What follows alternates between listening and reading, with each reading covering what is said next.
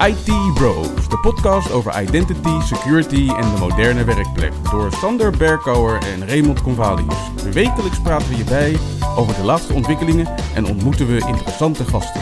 Volg onze podcast op Spotify of iTunes en stel je vragen op Twitter, ITBrosNL. Ik ben Raymond Convalius. En mijn naam is Sander Berkouwer. Welkom bij aflevering 2 van seizoen 4 van de IT Bros podcast. Met in deze aflevering uiteraard weer het meest recente nieuws, de informatiebeveiligingsupdate, de aankomende evenementen voor volgende week en uiteraard weer een productiviteitstip van Ray.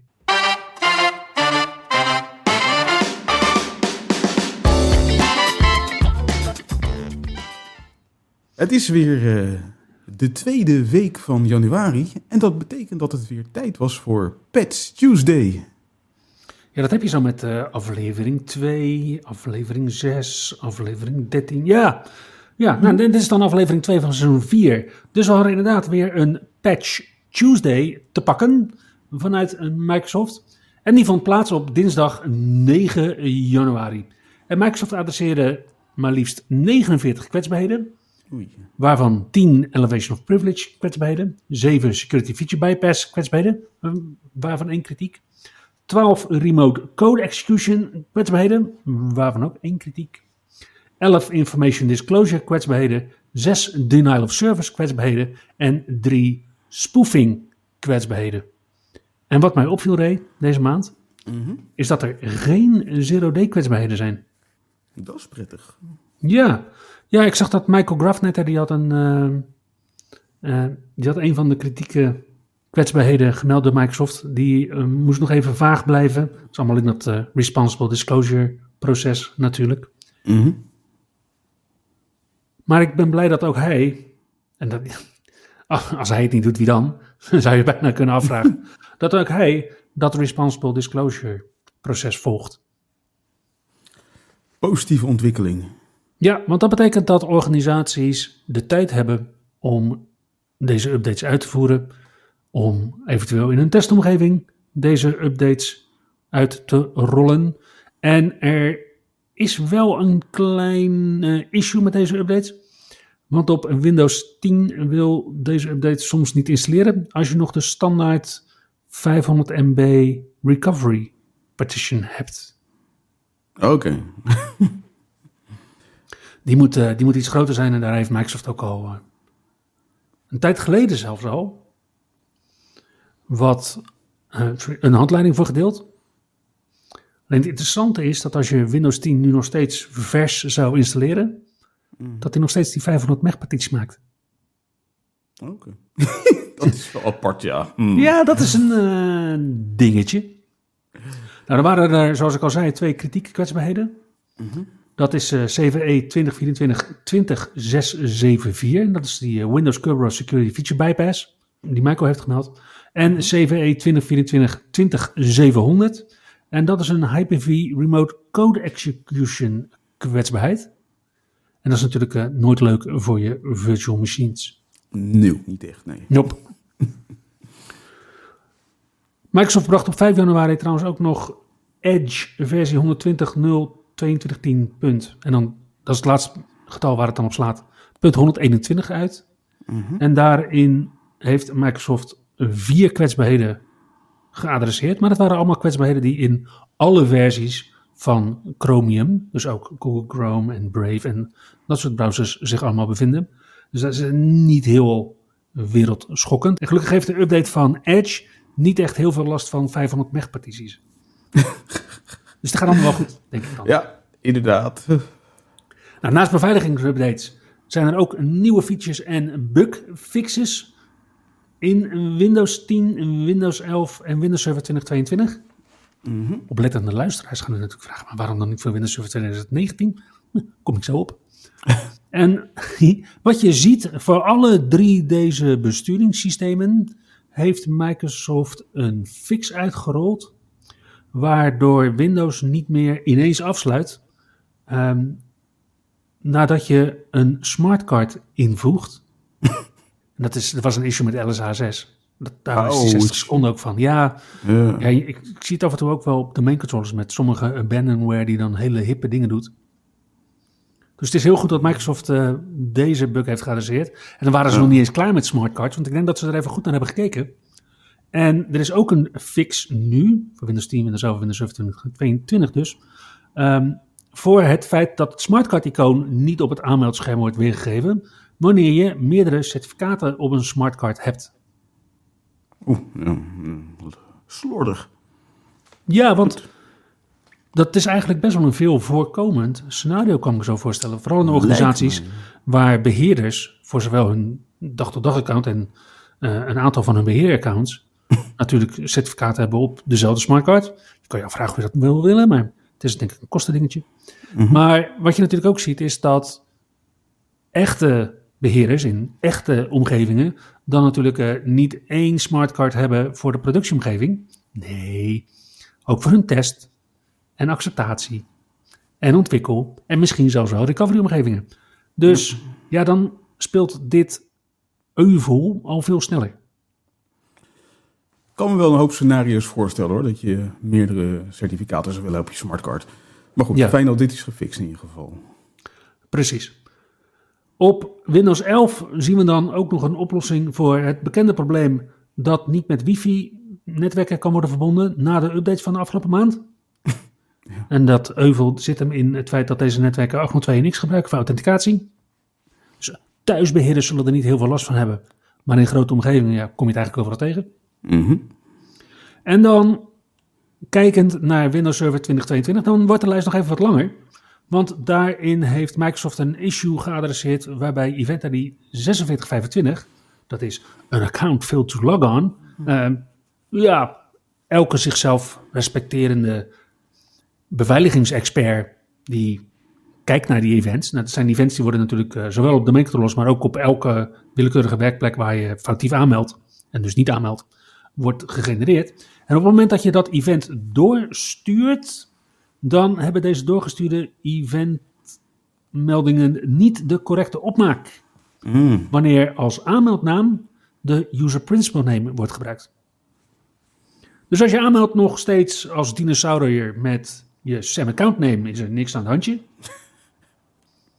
Met je user principal name, of zoals heel veel beheerders dat nog steeds noemen, typ gewoon je e-mailadres in, man. Eh, dan kan je hier last van hebben. Hmm. Dan is er een fix op eh, hybrid joint apparaten met Cloud Trust.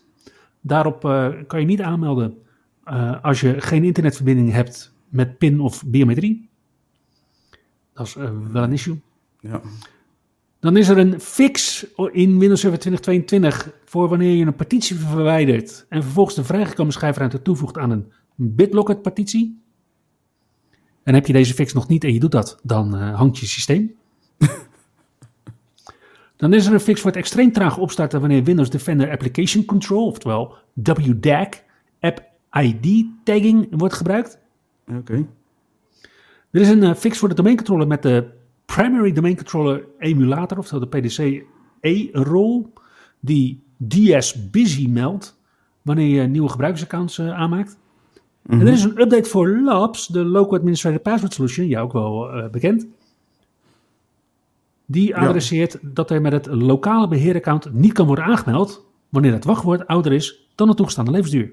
Ja, en zo hoort het ook. Maar nu krijg je dus een eh, nettere melding in plaats van... Hey. is aan het ruiken. Ja, ik denk het.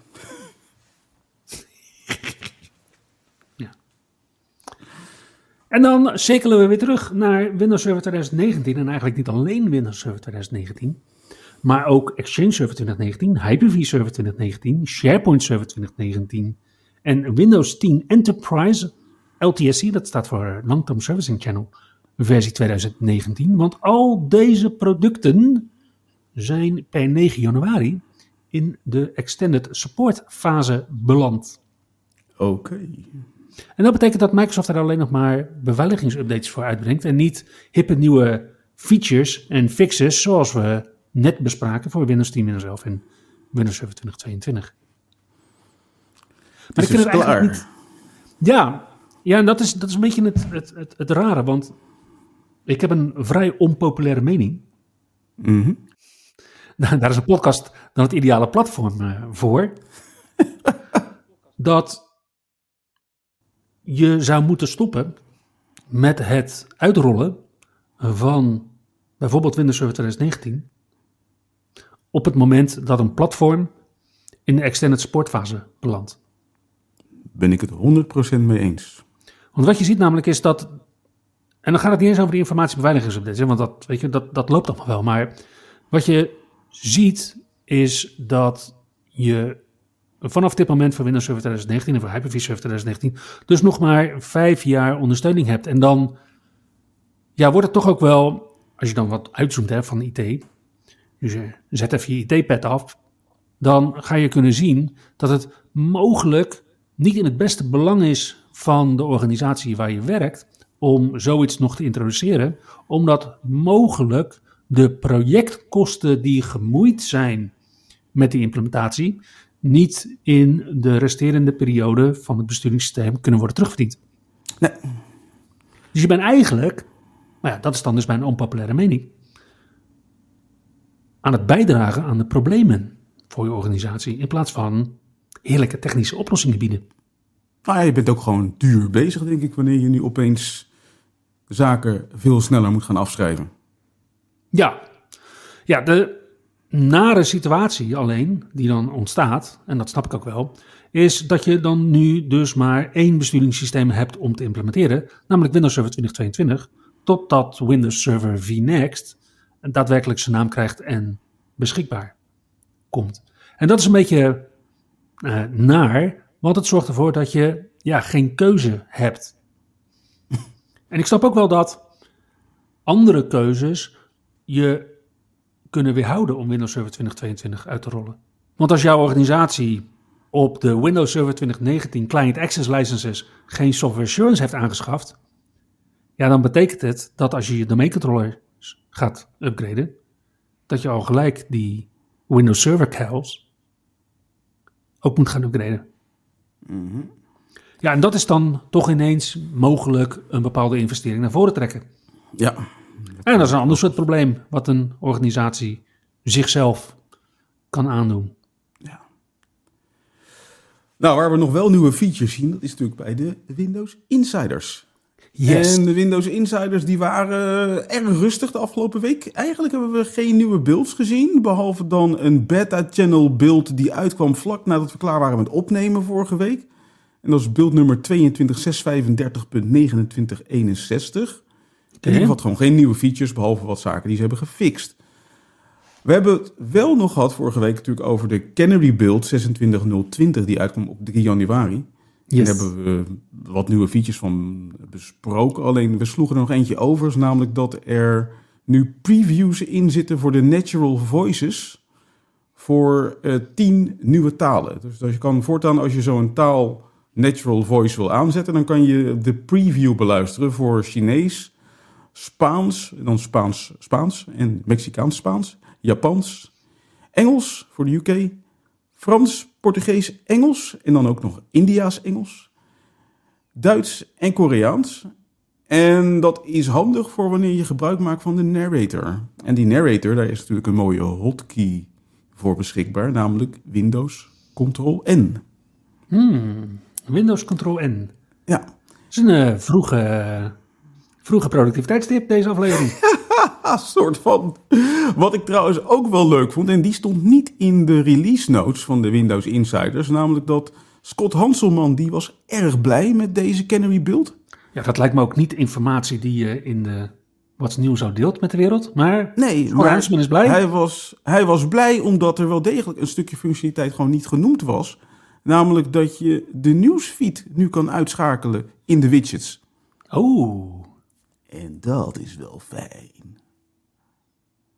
Gewoon een widget zonder die rare nieuwsfeed van Microsoft of MSN. Ik weet niet meer hoe het heet, maar het- in ieder geval, er komt allemaal nepnieuws en non-nieuws altijd bij mij naar voren in die nieuwsfeed. En daar kan je dus gewoon afscheid van nemen sinds deze Canary build. nice. En dan kan je gewoon eh, nuttige widgets opnemen in je widgetbar. Op je widgetplank. Yep, Ja, precies. op de Windows borrelplank. En ondertussen gaan er nog wat uh, geruchten rond, want er zijn screenshots opgedoken van een AI-feature voor Notepad. Hmm. Copilot dus ook, voor Notepad. Nou, die heet dan Co-Writer in plaats van Copilot. Oh, hebben, hebben, we, hebben we piek uh, Copilot uh, bereikt? Ja, de co-writer die schijnt dus ja, eigenlijk de dingen te kunnen die we al gewend zijn van de AI tools die we nu beschikbaar hebben. Dus je kan teksten laten aanvullen en inkorten. En dat kan je als notepad gebruiker gaan gebruiken. Maar dan kan nog steeds geen koffie zetten? Uh, nee. Oké, nou dan wachten we dan nog even op. Inderdaad. En waar we ook naar mogen uitkijken is een nieuwe versie van Android Auto, omdat het is aangekondigd. En wat deze versie gaat bieden is integratie met de accu in elektrische voertuigen. En daarvan is aangekondigd dat deze als eerste op de Ford Mustang Mach-E en de F-150 Lightning beschikbaar komen. Nou, gelukkig kennen wij iemand met een, uh, met een Lightning. Uh. dus die kunnen we daar gelijk uh, dan de tijd vragen hoe dat is. En met deze integratie is het mogelijk dat je je acculading op de bestemming gaat kunnen weten, voorspellen.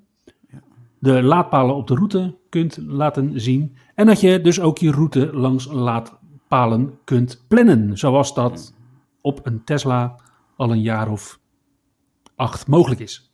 Zoiets. Android Auto wordt natuurlijk ook in andere automerken al ingezet. Dus in de toekomst zullen ook Volvo, Nissan en Porsche dit gaan aanbieden. En dan op de valreep. Ja, dat, dan moet je inderdaad altijd wel even kijken en nog even doorlezen. En dan vonden we aan het eind nog een, eh, een mooie hidden gem. En dat is mhm. dat de digitale autosleutel van Google er ook aankomt. Ja, en die gaan ze eerst introduceren bij Volvo. Oké. En daarna zal de rest waarschijnlijk ook volgen.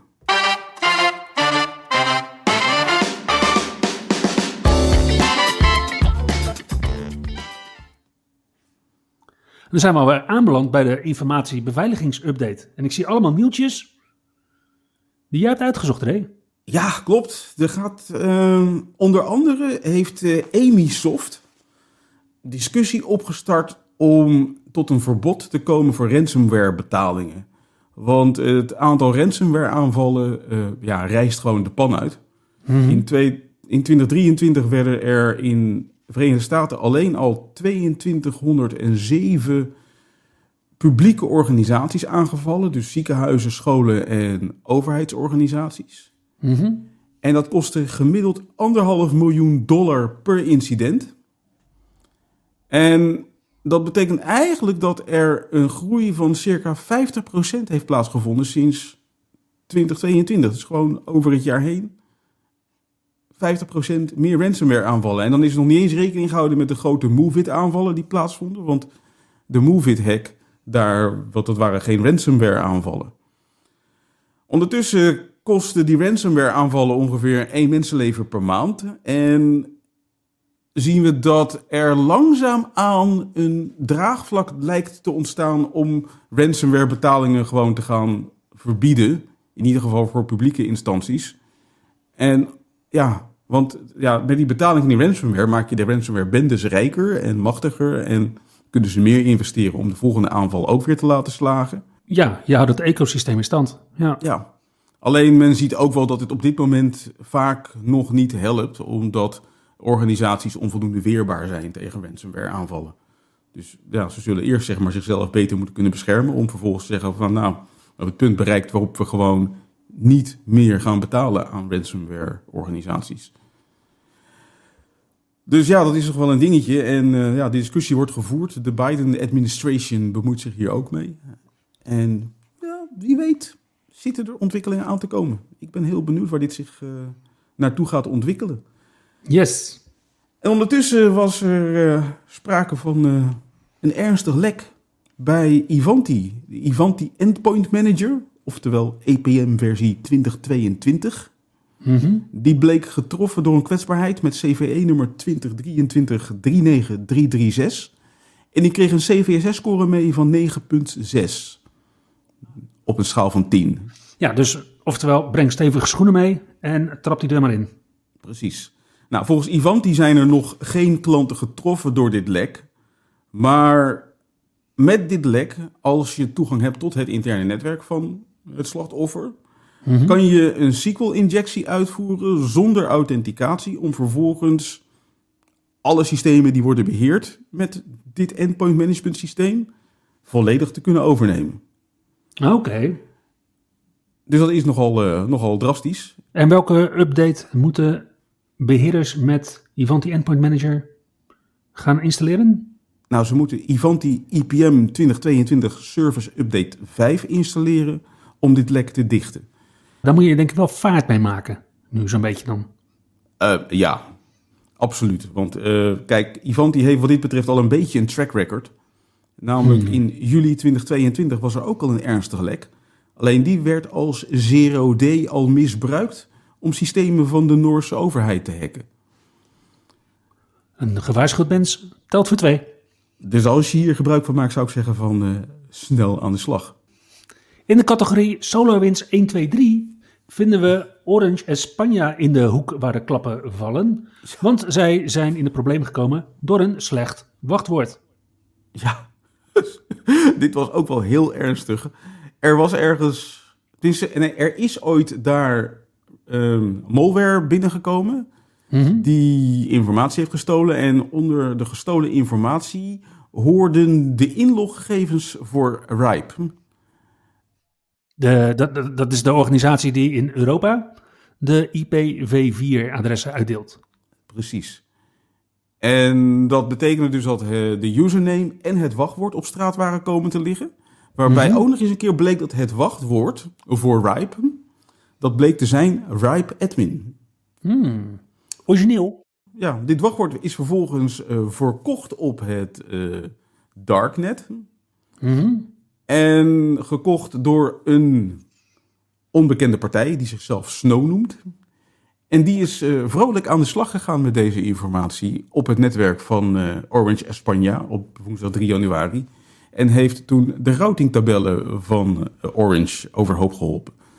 Dus dat heeft wel enige tijd tot ja, problemen geleid binnen het netwerk van Ja. Orange España.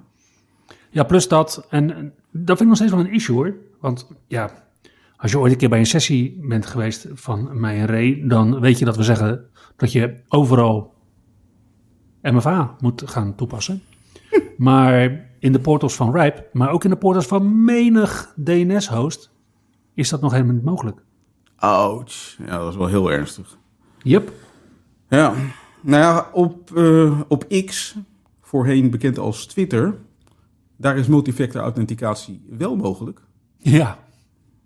Maar ook daar wordt het niet altijd gebruikt. En dat is wel weer gebleken, want op 3 januari was opeens het account gehackt van Mandiant. Hmm. En Mandiant is een ja, toch wel eh, globaal bekende security partij.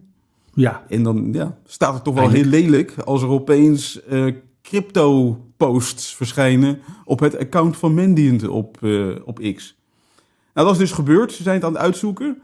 En ik vermoed dat de oorzaak hiervan wellicht in dezelfde richting gezocht moet worden als een, andere, een ander incident wat ook plaatsvond. Ook op X, namelijk een week later op 10 januari. Want toen was er opeens heel veel reuring over het al dan niet toestemming verlenen door de Securities and Exchange Commission voor het verhandelen van Bitcoin-ETF's. Ik weet niet of je dat hebt meegekregen, maar er loopt al heel lang loopt er een discussie en een verzoek richting de Securities and Exchange Commission, oftewel de SEC, Mhm. om ETF's in de markt te brengen, dus verhandelbare stukken op de beurs, waarmee gehandeld kan worden in de waarde van Bitcoin. Nou, het was, het was bekend dat het deze week zeg maar, min of meer bekend moest gaan worden. Ja. Alleen, het werd deze week dus bekend een dag te vroeg. Je verzint het niet. Nee, inderdaad. En, en bij die bekendmaking, een dag te vroeg, heeft eh, de SEC in eerste instantie dus gezegd van, ja nee, dit is nepnieuws en het is niet Ja. waar. En onze account is gehackt. Waarna ze vervolgens een dag later hebben gezegd van, ja, we hebben gegeven toestemming om eh, Bitcoin ETF's te gaan verhandelen. Dus het nepnieuws bleek achteraf toch echt nieuws te zijn. Ondertussen hebben ze wel gezegd van ja, ons account is gehackt op X. En daarvan hebben ze inmiddels wel uitgevonden wat er aan de hand was. Het blijkt namelijk dat als jij op X een eh, verified account wil hebben, Mhm. dan moet je je telefoonnummer meegeven met dat account. Ja, en je moet een. Ja, en jij zegt, jij zegt een verified account, maar je bedoelt een, als je een blue tick Precies, eh, wilt hebben. Ja, juist. en blue tick is tegenwoordig een abonnement. En een van de dingen in het abonnement is, is dat jij nog de mogelijkheid hebt om je telefoonnummer te gebruiken voor MFA. Precies. Gewoon, eh, gewoon, gewone paupers als jij en ik hebben dat eh, niet, omdat we daarvoor niet betalen. Nee, precies. Maar wat is er nou gebeurd? Er is een SIM-swap uitgevoerd. Dus dat telefoonnummer wat de SEC heeft gebruikt voor de registratie van dat account, Mhm. is door iemand gekaapt door de mobiele operator om de tuin te leiden. En vervolgens bleek dus dat de SEC geen MFA gebruikte voor haar account op X. Alleen een heel moeilijk wachtwoord.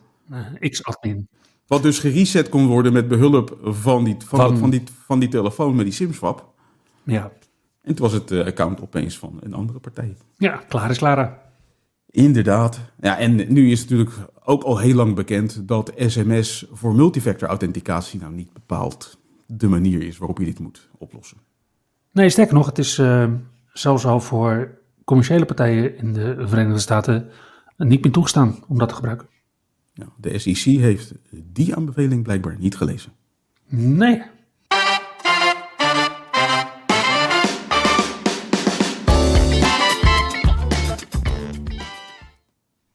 Kijken we naar de evenementen voor volgende week, dan zien we twee virtuele evenementen en één evenement op locatie op de agenda staan. Op maandag 15 januari nodigt de Modern Endpoint Management Group op LinkedIn je van 4 tot 5 uit voor een Ask Me Anything rondom, ja, je raadt het niet, Modern Endpoint Management.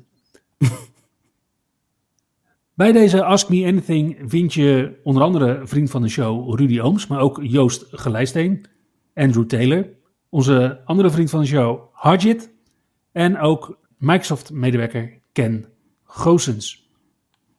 En dit is dus je kans, als je die zoekt, om al je vragen, mits Modern Endpoint Management gerelateerd, te vragen aan de mensen die dit ademen, leven en slapen. Mhm.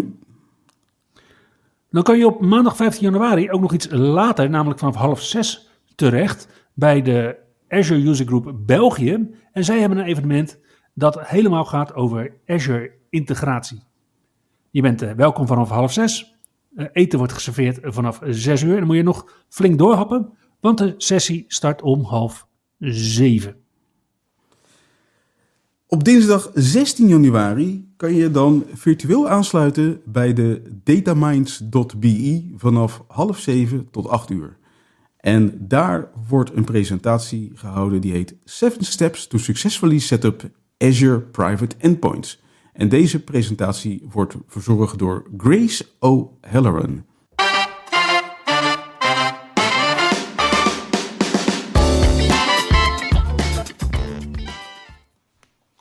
Aflevering 2, dus dan ook gelijk maar de tweede Android productiviteitstipperij. Nee, vandaag gaan we weer terug naar iOS. Oeh, naar de iPhone. En de iPhone bleek een voor mij nog volkomen onbekende feature te bevatten. hoe dan? Ja, ja geen idee. En ja, ik heb hem net even uitgetest en ik ben, vind hem eigenlijk wel fantastisch. Wat blijkt namelijk, als je een iPhone op een oplader aansluit Mhm. en je plaatst hem vervolgens dwars, dan stelt hij de vraag, hey, wil je misschien standby mode aan? Ja, standby-modus, dat was altijd gewoon een, eh, ja, eigenlijk eh, een grote alarmklok eh, met, met cijfers. Nou ja, dat is onder andere een grote alarmklok met cijfers. Want op het moment dat ik dus nu dat deed en ik, zette, en ik zei inderdaad van doe maar standby mode aan. Toen zag je inderdaad een fantastische klok verschijnen met een kalender. En dan kan je vervolgens kan je swipen om die klok te veranderen in bijvoorbeeld eh, de beurs standen of Microsoft fotootjes te News. laten zien. Ja, precies, Microsoft News. Maar je kan ook naar links swipen en dan zie je foto's verschijnen. Of nog een keer naar links en dan zie je een hele grote klok verschijnen met eh, je wekkertijden. En ja, het ziet er gewoon echt keurig netjes uit voor, zeg maar, bijvoorbeeld naast je bed of op je bureau. Als je denkt van, nou, nu wil ik eventjes tegen een eh, keurige klok aankijken. Staan dat dan standaard aan? Nou, bij mij werd de vraag gesteld of ik het aan wilde zetten toen ik hem voor het eerst, zeg maar, dwars plaatste op een oplader. Oké. En het schijnt een nieuwe feature te zijn sinds iOS versie 17. En je kan hem ook gewoon zelf aanzetten door in de settings op zoek te gaan naar standby. En daar standby aanzetten. En dan is dus de enige voorwaarde die er is, is dat je je iPhone aansluit op een oplader en hem dwars plaatst. En dan vervolgens heb je dus deze mooie feature waar ik nu eh, voortaan gebruik van gaan maken op mijn iPhone. Wauw. Gewoon weer een productiviteitstip die zelfs voor Ray nog onbekend was tot vandaag. Ja. ja, ik zat er echt naar te kijken. Ik denk van zo, dat had ik nog niet eerder gezien. Nou, mooie kan je het niet krijgen in deze podcast. Inderdaad. En daarmee komen we aan het einde van aflevering 2 van seizoen 4 van de IT Bros podcast. En dankjewel voor het luisteren en tot volgende week. Tot de volgende keer. Je luisterde naar IT Bros, de wekelijkse podcast over identity, security en de moderne werkplek. Abonneer je op Spotify, iTunes of Google Podcast als je de volgende aflevering niet wilt missen. Heb je hints of tips? Laat dan van je horen op Twitter. @itbrosnl